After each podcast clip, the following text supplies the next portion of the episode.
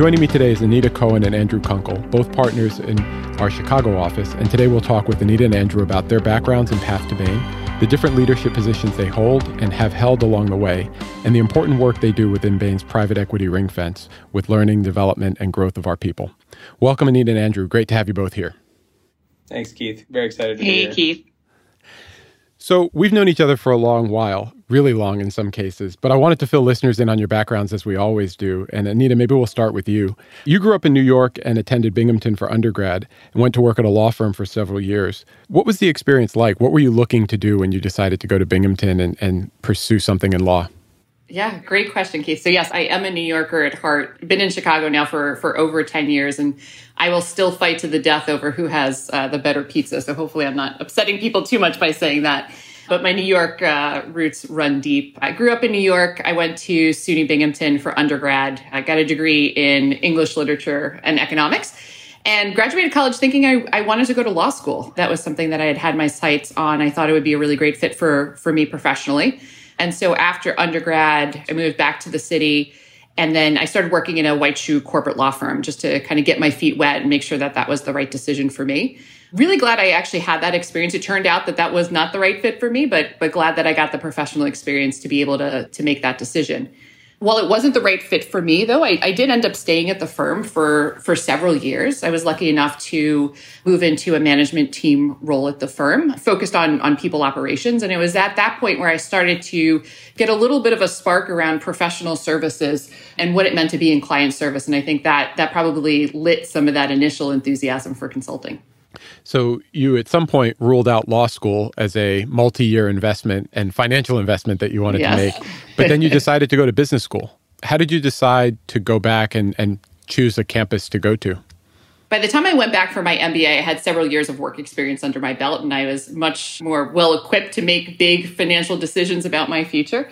I went to Kellogg for my for my MBA, which was one of the best decisions ever. It was a, a wonderful, wonderful program, although I'm sure Andrew's going to debate me on whether Michigan versus Kellogg wins out here. But went to Kellogg and really went with the lens of of being a career switcher. My job in the in the corporate law firm was great, but that was the only job I had since undergrad, and so I had a pretty singular view professionally. And so I wanted to go to Kellogg really to broaden my experience, to see what else was out there, and really think about how I might want to chart a, a different path going forward.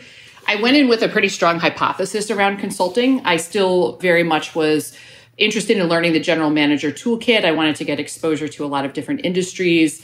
I knew I really liked working in fast paced team environments. So that was my hypothesis going in, and, and it, it proved out over, over my two years at Kellogg.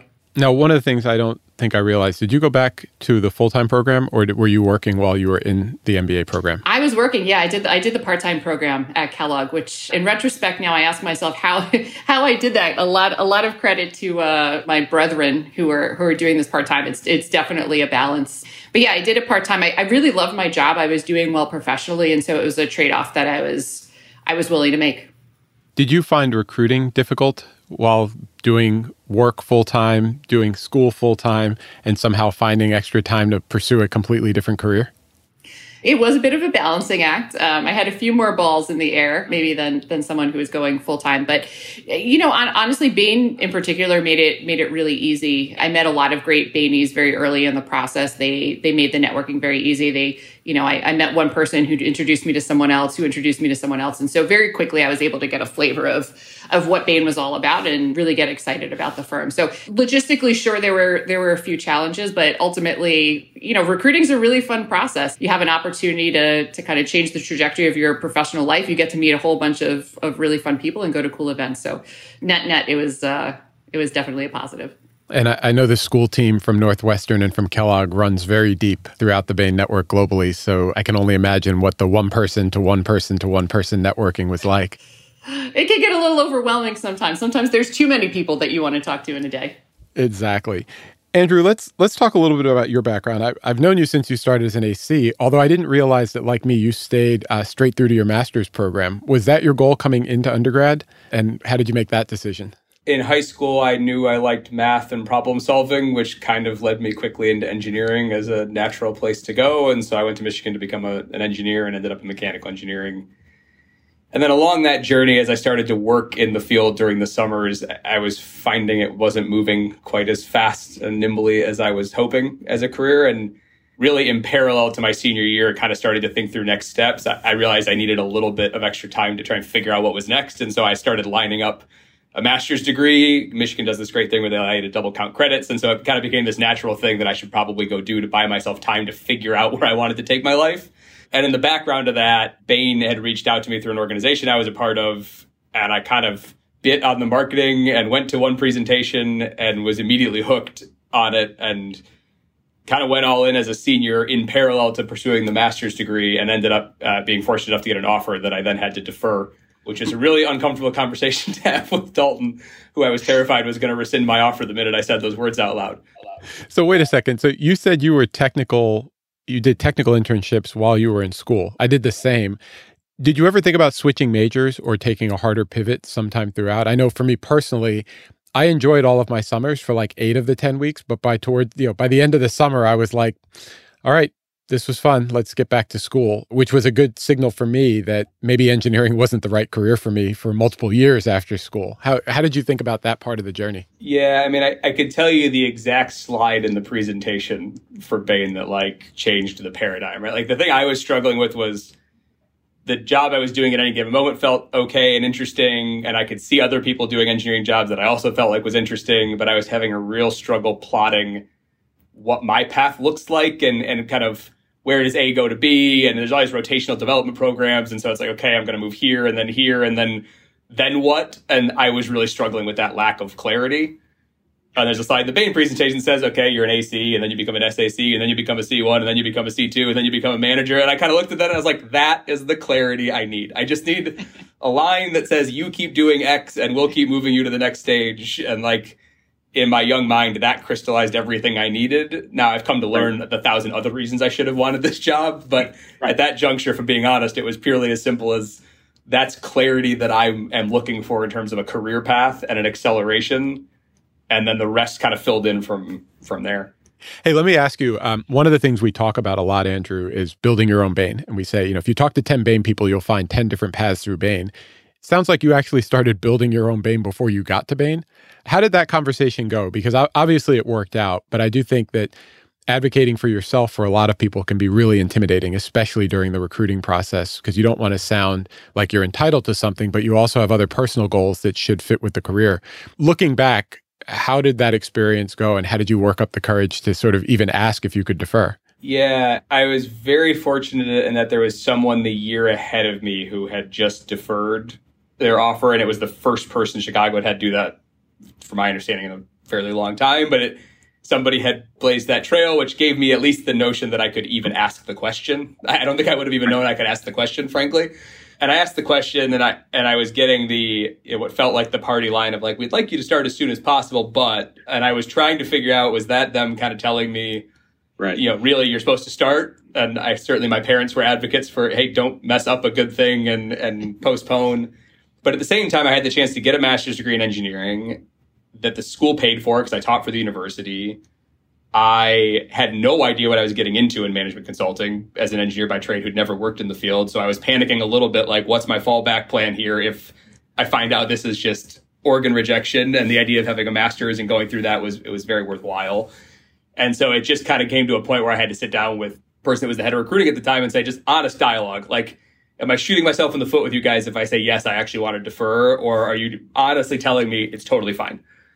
And he said, I'm honestly telling you it's totally fine. Either way, it's all good. And so I said, okay, I accept and I defer. and it kind of it was that it was that simple, but I needed to have the very transparent conversation and feel comfortable that it wasn't going to set me back in the eyes of, of folks here. And in hindsight, now that I lead AC recruiting, I tell you, it obviously does not. And I coach people through this all the time. But obviously, when you're junior, that there was a lot of fear there as I got to that stage of the process. Yeah, a year for a master's feels like a really long time when you're in your early 20s. And I look back on my fifth year as a master's and it was great. It was a great year. And it's not like I feel like I'm a year behind further down the line. Now, you also went back to Michigan again. Like I said, the, the Northwestern Kellogg crew rolls deep. So does the Michigan crew. When did you decide to go back to business school and, and get a third degree from Michigan? And, and was that a difficult decision or something you knew you wanted to do on the front end? Yeah. So for me, because of that entire story as an engineer by training, I never really had much business going through that. I kind of knew at some point an MBA was going to be necessary for me on a longer term career trajectory. That was very clear. It was more a question of when is it through Bain? Do I want to work in industry first? Kind of how do I want to line the dominoes up? But but I knew that was going to be part of it. And as I got closer to the end of my AC career, yeah, I started looking at what I'd want to do, and it became clear to me that there was either kind of one path to take to go into PE, in part because I had friends and colleagues that were going into it, and it sounded exciting, and so I started kind of going down some of those paths and exploring, and in parallel exploring business school, and was kind of going through the okay, we'll see how I want to play this as these evolve. And what became very clear to me was just where I was at in life, where my interests were, what I wanted to get out of the next couple of years that business school and coming back to Bain was the right answer for me. I, you know, the closer I got to PE, the more I realized actually what I like about it is the stuff that Bain does in it, not what the actual job is on the other side in terms of what I like most. And so between that and the fact that what I was really dying to do was learn to manage people and teams, like that was the skill I knew that I wanted. And Bain is uniquely set up to really help teach you that in that kind of post MBA role as you grow to become a team manager that was what I was looking for. And so the combination of all of that was why kind of business school in Bain was the right next step for me.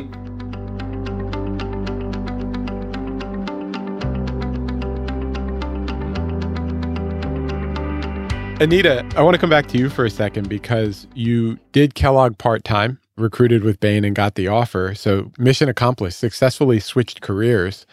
What was it like when you started? Your first case in, you sort of jump in both feet, new industry. I'm guessing we didn't drop you into working for a law firm as a consultant. So, how did you make that adjustment? What was that like? I want to share a few anecdotes. I, I, I, share these often in recruiting, and people don't believe me, but I swear these stories are, are all true. So, first of all, in the recruiting process, I mean, for all of us, there's there's ups and downs, and I had my share of of setbacks during recruiting. It's you know, it's not for the faint-hearted, but to your point, I was I was lucky enough to receive the Bain offer, and once I got it, it was a, a no brainer decision. I remember getting getting the phone call on a on a Friday night, and I, I said the party line of, "Well, let me. I'm going to take a few days to think about it." And I think at 8 a.m. on Monday morning, I accepted. So it was a pretty quick decision for me. And I remember riding high the whole summer. You know, I had this offer at Bain. I was so excited. And this, this is the part that people don't believe, but 100% true. It must have been the night before or two nights before my, my actual start date. And I had this arresting moment where I said, Oh my gosh, they made a mistake. I probably got the offer by accident. They must have mixed me up with someone else. Oh my gosh, what am I going to do when I show up on Monday morning? And I had this this panic attack where I realized I am not cut out for this job. How could they have hired me? And then I remember walking in on that Monday morning, and I remember, you know, when you first start at Bain, there's you start with a, a class of folks, um, and I remember walking into the room where where my class was and, and meeting everybody for orientation. I remember scanning the room, thinking everybody is so accomplished and everybody is so impressive, and I clearly was the one who got in by accident. And so it, I tell people that it's it's 100% true. Um, but what I quickly realized is, you know, Bain has just so much so much support infrastructure in place. And so for someone like me who's a career switcher who came in with a bit of insecurity around, hey, well, I never worked in a, a finance heavy role or a marketing focused role. How am I going to keep up? There was just so much in place to make sure that I could be as successful as my peers who had maybe a more traditional path coming to Bain. You know, whether that was the formal orientation, whether that was the more informal mentorship, Bain truly does have an apprenticeship culture. And that was really, really key to my success. Now, coming in, having only been in one industry and being a career switcher, you know, what I optimized for my staffing in my early days was really to get a taste of a lot of different things.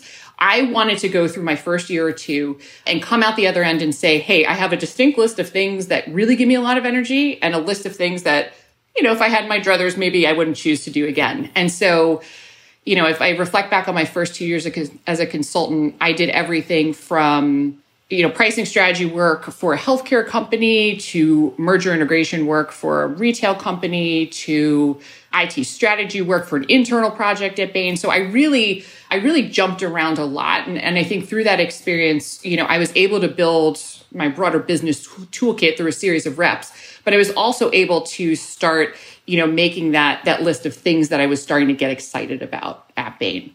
Cool. And then you ended up and I know now, and we'll get into a little bit later in the private equity group. When did you first get exposure to PEG, and when did you decide, hey, I think this is something I'd actually really like to focus on? Mm-hmm. So you're going to notice a common theme here. I did not want to do PEG, actually. Fun fact. So I did my first rotation in our private equity group when I was a second year consultant, and I was I was drawn to it because one of my my close friends from my start class was just finishing up a rotation herself. And back then, you know, because Andrew and I kind of started in the stone ages of, of Bain, back then our private equity group was was a lot smaller. And so, you know, as one person was leaving, they kind of pulled in pulled in the next person. And so she was finishing up her rotation and she said to me, I, I really think you should do this. I think it's going to be really great she's like, you're going to be a little a little nervous going in, but it's by far the best learning that you're going to have at Bain. The, the projects are short. You're going to get a lot of reps with the toolkit. Again, you're going to get exposure to a lot of different industries. You're going to see large companies, small companies, and it really is a strategy toolkit, right? It's about answering questions around is this market attractive? What is the risk of disruption? What do customers say about this specific company? A lot of the questions that you know I remembered so well from from MBA, and so I was nervous, but I, I took the plunge, and I, I it's a rotation based program. I actually ended up extending my rotation in the private equity group just because I I liked it so much, and it it really it, it delivered on everything that I was looking for in terms of the the learning reps. And it sounds like you were already familiar with the imposter syndrome of joining PEG and feeling completely clueless and behind everyone else. So you were already down that learning curve too. Huh? You know, I, I sure was. They, they, they, you know, they have a phrase around the insecure overachiever. I, I fit that archetype as, as many Bainies do. There are a lot of us here in that bucket. Career wise, Andrew, why don't we talk through your Bain journey a little bit and then I'll come back to Anita in a sec. Starting as an AC, we know you went back to Michigan. We talked about that. What else did you do along the way that, that left an impression on you? I know a lot of us have taken advantage of different opportunities. I think you did a transfer, you've taken on other leadership roles. Talk a little bit about some of the things you did outside of the core, you know, AC, SAC business school path. Yep case wise, like Anita, I mean, very generalist across the board. I can honestly put up our mix of capabilities and industries and basically say I've touched every one of the quadrants along the way, be it pretty convincingly. As a C2, let's call it CTL, so kind of right post business school, I had always thought about doing a transfer and trying to live internationally and just never put the pieces together in life before business school to make that happen. And so my then fiance, now wife, and I decided to kind of put in and say, hey, we want to go live overseas for a little while while we still can before we start having a family and everything else. We ended up in Amsterdam, which was just awesome. And so we we spent a bunch of time in Amsterdam. It's actually when I got back into PEG. So I had done it as an AC many, many years ago and then got to Amsterdam and the partner in charge of the ring fence there said, Hey, we'd really love to carve out this kind of mini manager role managing our second PEG team as we're trying to grow our local ring fence. Would you be interested? And so that's kind of what I took on as I, as I went over there and it got me, got me going on it as a side note, doing deals in Dutch where all the customer interviews are in Dutch and the deck has to be in Dutch where you speak no Dutch is a heck of a learning experience. it's, um, it's just a different learning curve. Andrew. Yeah, just a different learning curve. You get a lot of googling words and you're trying to decipher Excel. But we moved over there and it was it was awesome. And and Anita's theme of stories no one believes. So we get all the way over there and my upstairs neighbor knocks on our door five minutes after we move in, cross country ocean flight or flight he points to my raincoat on the door hook in the lobby and goes, "Do you work for Bain?" And I'm like, "Okay, I'm assuming you also work for Bain here in Amsterdam." And they just put me below an AC or something like that when they set up my housing. He goes, "No, I, I used to work for Bain in in Sydney, Australia, years ago, and just moved to the Netherlands with my fiance for work on a sheer whatever." And so they ended up becoming like really close friends of ours while we were there very weird Bain connections. He had worked with an SAC that used to work for me in Chicago years ago, who was on transfer to Australia at some point. The world's smallest, you know, little apartment unit above a dry cleaner. But we did that, came back, you know, came back into our private equity group here because I just found that I liked it so much and it was a natural thing for me to roll back into. And then along the way, ended up kind of redigging in my recruiting roots. So as an AC, I was heavily involved in AC recruiting. And then as I came back, took on some of those roles. I didn't feel as natural on the MBA front. Eh, to, Anita, to all of your stories right now, how different that recruiting is, not having gone through it myself. I almost felt like an imposter going back to Ross and coaching people through MBA recruiting because it just wasn't something that I had went through. But the AC side, you know, I've always loved. And so started to take on more leadership roles in our AC recruiting paradigm as we grew the business and now lead our AC recruiting for the Chicago office. And so we, we now kind of our, our numbers are let's call them two or three x higher than they were when I was first around, and it's obviously a much bigger operation, but something I've I've kind of always been deeply passionate about because it's just such a cool part of the it's a good reminder of the job that we have sometimes to spend your time talking to to people in that and reminding yourself about what you what you like about this career. Yeah, and the growth and complexity of what we do in AC recruiting as a firm, and in particular, one of our largest offices in Chicago, is is not to be overlooked in terms of the what we call extra ten percent challenges, but it is a huge one uh, for the business and the office. So uh, we are supremely lucky to have you in that role, Anita. Not to be outdone, you also take on sort of these huge extra ten percents, if you will. And I know you're a leader outside of the client work and the work you're doing in PEG. Can you talk a little bit for people listening about what you're doing there? Yeah, absolutely. Happy to. So I, I also play a, a, recruiting role at Bain. I lead all of our North America recruiting efforts for BGLAD. BGLAD is our LGBTQ affinity group at Bain. And funny story of, of how I actually got involved. And I think this is reflective of just how easy it is to move into leadership positions within Bain. So before I started, so I, you know, my, I started in the fall and the summer before I started, BGLAD does an annual summit where all of the BGLAD members globally get together. And it's a, you know, it's a long weekend of, of learning, experience sharing and, and networking. And I was invited to attend ahead of my start date. And I, so it was out in San Francisco and I went out there and just got to meet a, a, a, bunch of folks from BGLAD, which was super exciting, particularly for someone who was who was going to be joining in the fall. I felt like I was already building a network ahead of my start date. And during that weekend, you know, there was different breakout sessions, and there was a, a breakout session for recruiting. And given my past life in the law firm, where I did a lot of people operations, you know, part of which was recruiting, I, I decided to join and see, hey, maybe I can maybe I can be helpful here. And so I joined that session. I remember talking to a couple of people and just sharing some ideas that, hey, maybe, maybe this could work, maybe that could work. And, you know, the, the weekend came and went and, you know, I went back to my pre-Bain summer life where I was just kind of, you know, living life and enjoying some time off. I remember an invite showed up on my calendar and it, it, it was something to the effect of BGLAD leadership recruiting meeting. And this was before I'd even started Bain. I'm like, clearly they sent this to the wrong person, but they're, you know, the, the, person who sent the invite said, no, no, no, we want you to get involved. And I said, I didn't even start yet. They said, we don't care. And so began the, so began the journey. And so over my years at Bain, I just increasingly took on more responsibility.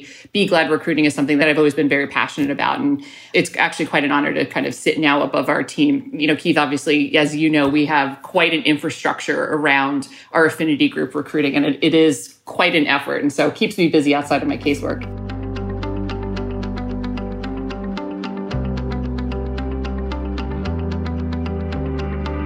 I want to shift gears a little bit and get into some of the work you both are doing with our private equity group. We've talked about the industry work you've been doing, the extra 10% you've been doing, sort of leading recruiting, but you're also leaders in the ring fence in Chicago, which is one of the largest offices in the system. But what we do in Chicago is reasonably consistent and similar to the work we're doing in PEG globally. And so I, I, do want to spend a little bit of time and give people a sense of what that experience can be like. For those who aren't familiar, can you touch on what PEG is from a learning perspective, what the ring fence looks like, and just demystify some of that upfront stuff so that people understand? And, and I should say, the private equity group, you'll hear us refer to as PEG probably for the rest of this conversation and probably a dozen times before I just gave that quick parenthetical definition. Yeah, sure. Andrew, I'm happy to go first and then you should you should fill in whatever whatever gaps I have. Uh, so the private equity group, is, as Keith mentioned, PEG informally at Bain, is our consulting practice for private equity clients. And what they come to us for is strategic due diligence work. And so what do I mean by that?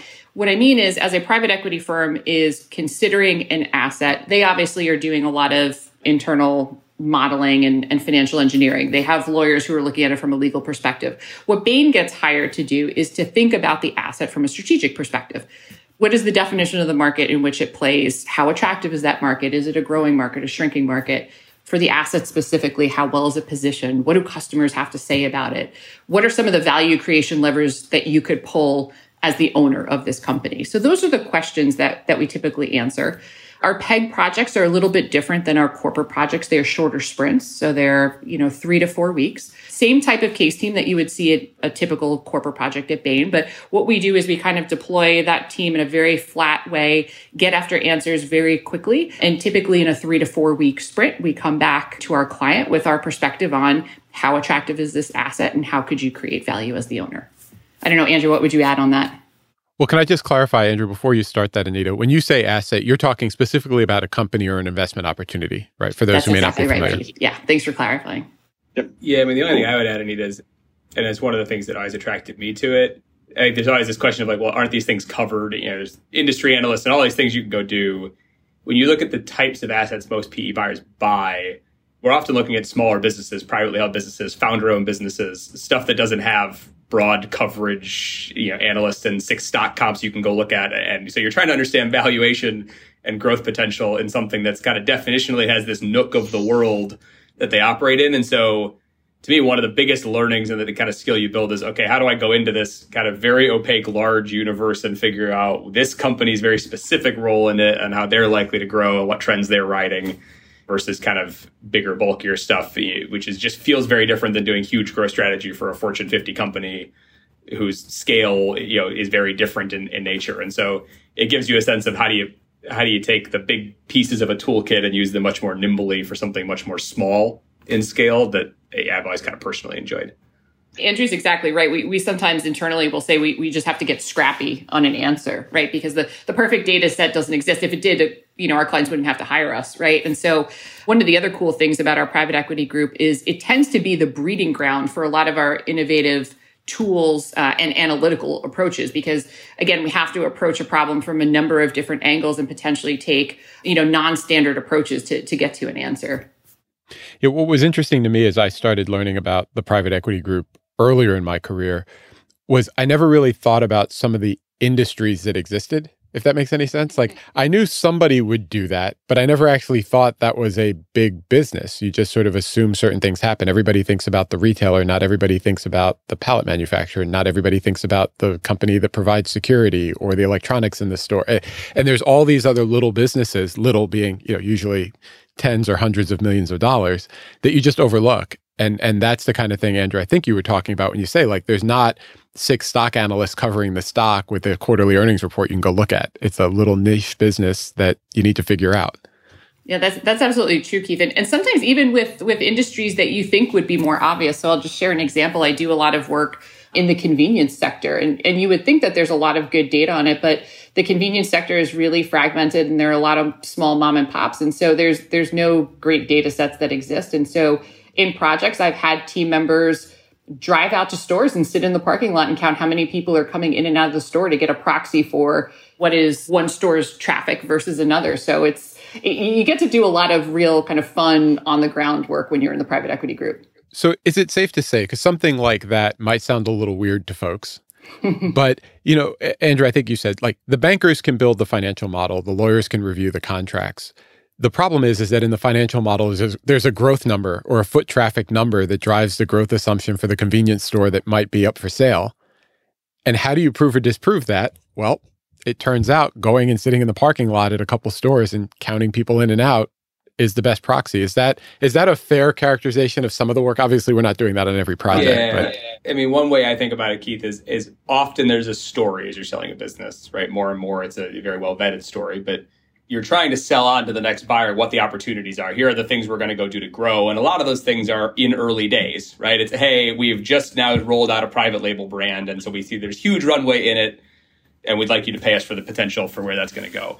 And so where stuff like that happens, you don't even if there is secondary data data coverage of an industry, it's not going to cover what the kind of of the moment thing that's driving growth actually looks like and there's nothing that replaces going and getting voice of primary customers that just bought this yesterday, just interacted with it, whoever signed up for the newest thing, right? I can remember we were looking at a mall clothing store years ago who was in the middle of going through a transformation around their look and their feel. And so the bet was on, is that transformation going to work? Well, no one really knows until I go send people to malls all over the country and have them interview customers coming out of the store and say, have you noticed that the brand's changing and do you like it? And what does that mean to you and everything else? And now all of a sudden I've got 300 data points of people's voice that we can use to say, well, does that feel like it's going well or not? And is that exciting or not? And how do we go? And so you're, you're kind of creating data out of whole, you know, out of whole cloth that doesn't really exist to try and use it to figure out how do you, how do you solve some of these problems? Yeah. So you've got a seller that's convinced that their story is the road to riches and they're all going to be great five years down the line. And you've got a buyer that's going, really? And income's Bain to help sort it out. And Keith, you know, it's it sounds some of these things sound goofy, but let's be honest, these are these are the things that are really fun for our teams as well. There's sometimes no um, substitute for just having that that firsthand experience. I'll share a story. I was recently working on a project in the beverage space, and we did all the academic analysis, but at the end of the day, we said, well, we are all consumers of this type of beverage we, we should actually we should know what we were talking about. And so our our team got together in the office. We bought every single SKU of this type of beverage and we sat there and you know the ac on our team created a bracket and we actually went through and we started ranking them all and we came out and we said hmm does our answer does that coincide with what we're kind of seeing more broadly in the data? And so it's a real hands-on learning experience. Right which is where it starts to get into you know, strategy acceleration in terms of your learning to the point you just made, right, in terms of what people get out of it, it, as much as there's a knock on consultants for not doing, you know, real work or whatever you want to kind of label us as outside and advice, and then we leave it at some point. In PEG, because of that, right, the person who's going to go on to be a brand manager somewhere or run a product dev in a company when you have something you have to be scrappy right you don't get limitless budgets and data and you're trying to figure out i'm launching a new product whatever it looks like and and i talked to a bunch of people that have spent time with us and have gone on to do those things who the benefit of learning how do I take that problem where there's no information and go create information around it and use that right. to guide decision making is actually a really important skill separate from learning how to write surveys and conduct interviews and do analysis and build models, right? It is what am I actually trying to go figure out that needs to be there to, to figure out my answer. It's so funny. It's so hugely overlooked. Like some of the best experiences I've had, Anita, by the way, are absolutely going out and doing store visits, talking to customers, talking to mm-hmm. employees. But it is so often overlooked because I think when you're doing case prep on campus, you just start making up stuff. Well, I'm going to assume that, you know, 90% of customers think this is going to work and 10% don't. And I'm like, well, in the real world, you wouldn't assume that. You would find a creative way of going and figuring out what the customer thinks. And sometimes it's consumers, like the convenience store example or, or the retail store example, but a lot of times it's another business that you can't just interview a thousand of them. And how do you create information that, that's useful there is, is really huge. So if people are now interested in the private equity group, I bet you half of the people listening to this, Anita, are just as terrified of going into it as you were when you first do, joined. Do you have firm. a data point for that, Keith? Or are you making that one up? I will figure it out after this call with a quick survey.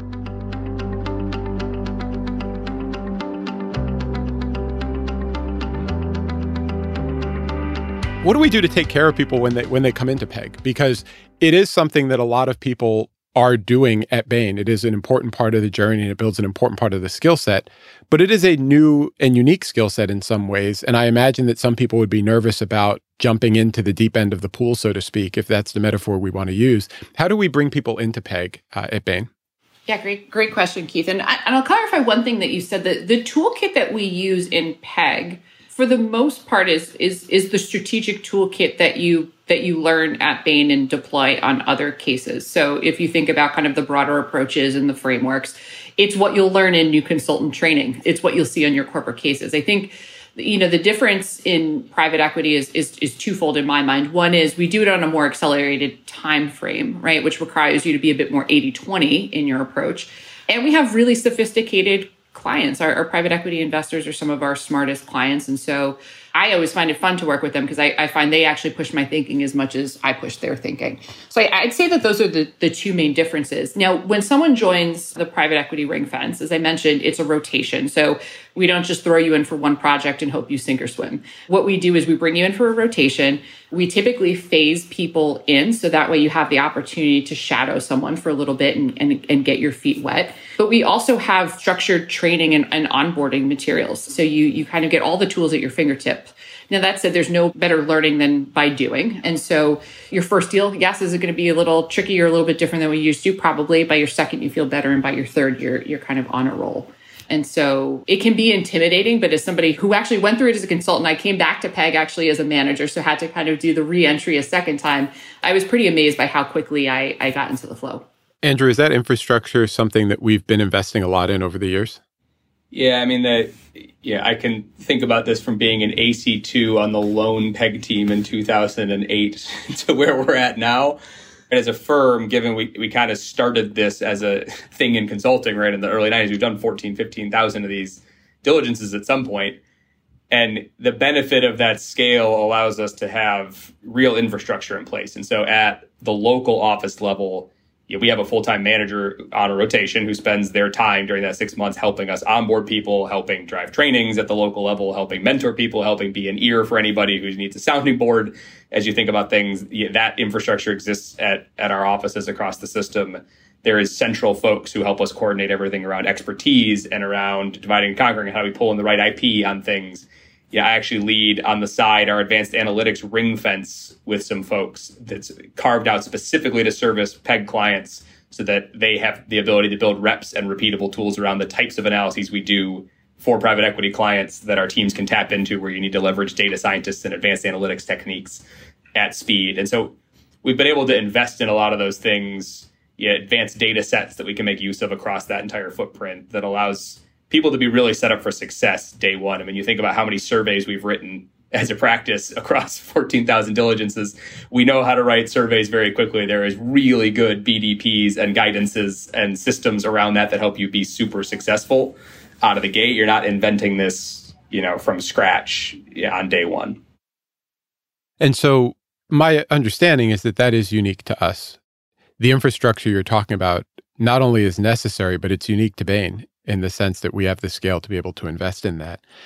What are some of the things that people should be thinking about learning if they join PEG? Because one of the questions we get a ton of in recruiting, and I know you're both very involved with recruits, as we talked about, is when should I do PEG? You know, should I do it my first case? Should I do it for my summer? Should I do it? Should I wait till I'm a senior manager? What's the answer to that question? Yes. Yeah, I was going to say the answer to the question is you should do PEG. Period.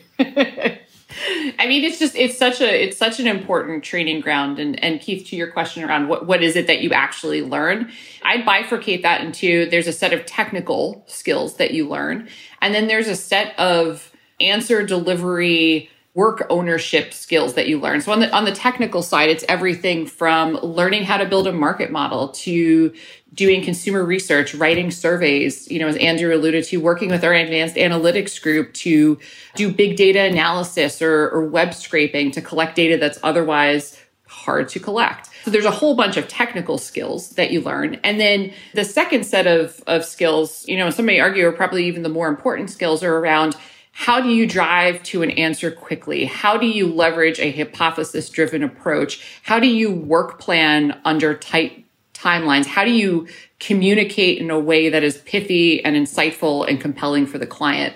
And, and I think it's the combination of the, the technical skills and, and then kind of the broader, you know, general manager toolkit that, that really is where the magic happens. Yeah. And Andrew, as you think about the other part of PEG that we haven't touched on yet, which is within PEG, we're working across every industry that Bain works across.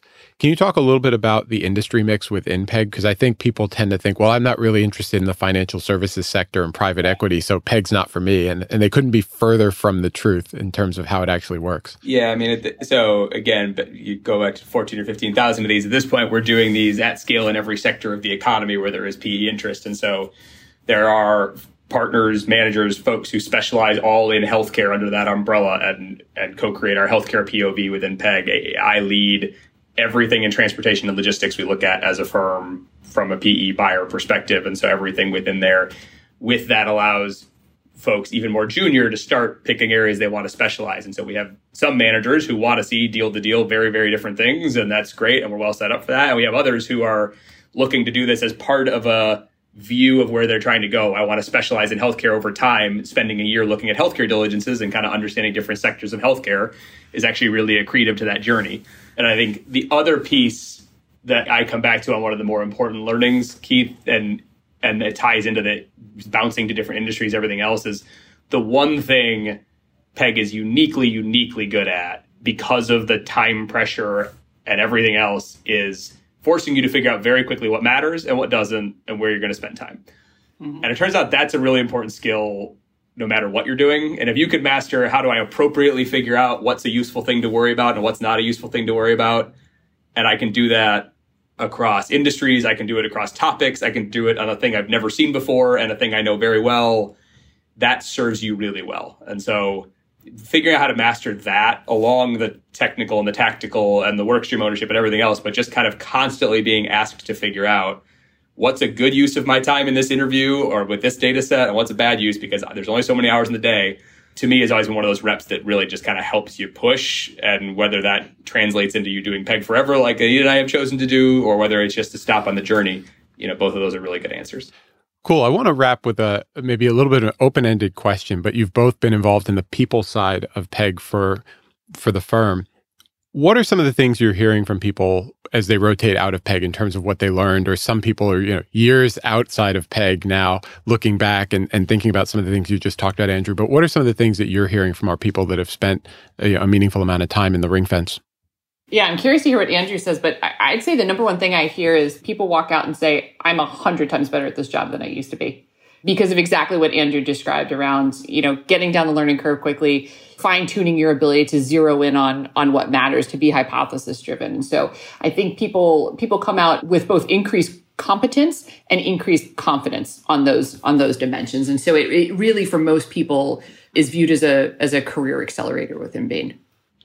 Great. Yeah. I would, would you agree, Andrew? Yeah, I would echo the confidence side of that a lot, right? The way I always talk about it for people is in broad consulting, right, you could do a year long project, right? And so you could be in consulting for two or three years and see three or four projects potentially, eh, which is great. And there's a very different set of learnings around what does it take to move a large organization a very long ways over the span of a year. And that's also skills you want to build. But it also, it, what it doesn't do is give you a clear sense of end to end, start to finish. I saw a project from blank sheet of paper to the final deliverable, and I start building confidence in taking something from the very beginning to the very end. PEG takes that and shrinks that, and you do nine of those things in seven months, and you come out going, okay, I, I now have full confidence that if you throw me a blank problem statement in a book and uh, something I've never looked at before in an industry I've never looked at, like I have confidence I can get from the beginning to the end of that in a very short period of time. And that does huge things for you for everything you go look at after that, because now random client asks and pivot in your work and all that stops becoming scary because you've been you've become used to and just confident in yourself's ability to say, okay, give me a problem, I'll I'll figure something out. Yeah, here's what that looks like. And that's very well said. As someone who's done a few corporate diligences over my career, but have also worked on multiple clients for 18 or 24 months, where it went from strategy for a retailer that was struggling to being able to shop in a store that we designed, named, and merchandised 18 months later there is a place for both. And the only place where you can do what I've done and what you all are doing in PEG is Bain, which has been really neat because people have that that opportunity to participate in both and then say, I think this is where I'd want to take my career. And there's a path for both of those here. Andrew and Anita, I want to thank you for the conversation today. Like I said, I've known you both for a really long time, and I don't think we've ever stopped and just chatted for a little while. So thanks for coming on the podcast. I know we are super busy, and I look forward to uh, getting to see you all in person in the office soon and having more conversations with people about the private equity practice at Bain. So thanks a lot. Thanks for having us, Keith. Thanks, Keith. Thanks, everyone, for tuning in to Beyond the Bio. If you'd like to share a review or give us input on what you'd like to hear on the podcast, we'd really like to hear from you please email our inbox at beyondthebio at bain.com. We'll see you soon with some new episodes, and thanks for listening.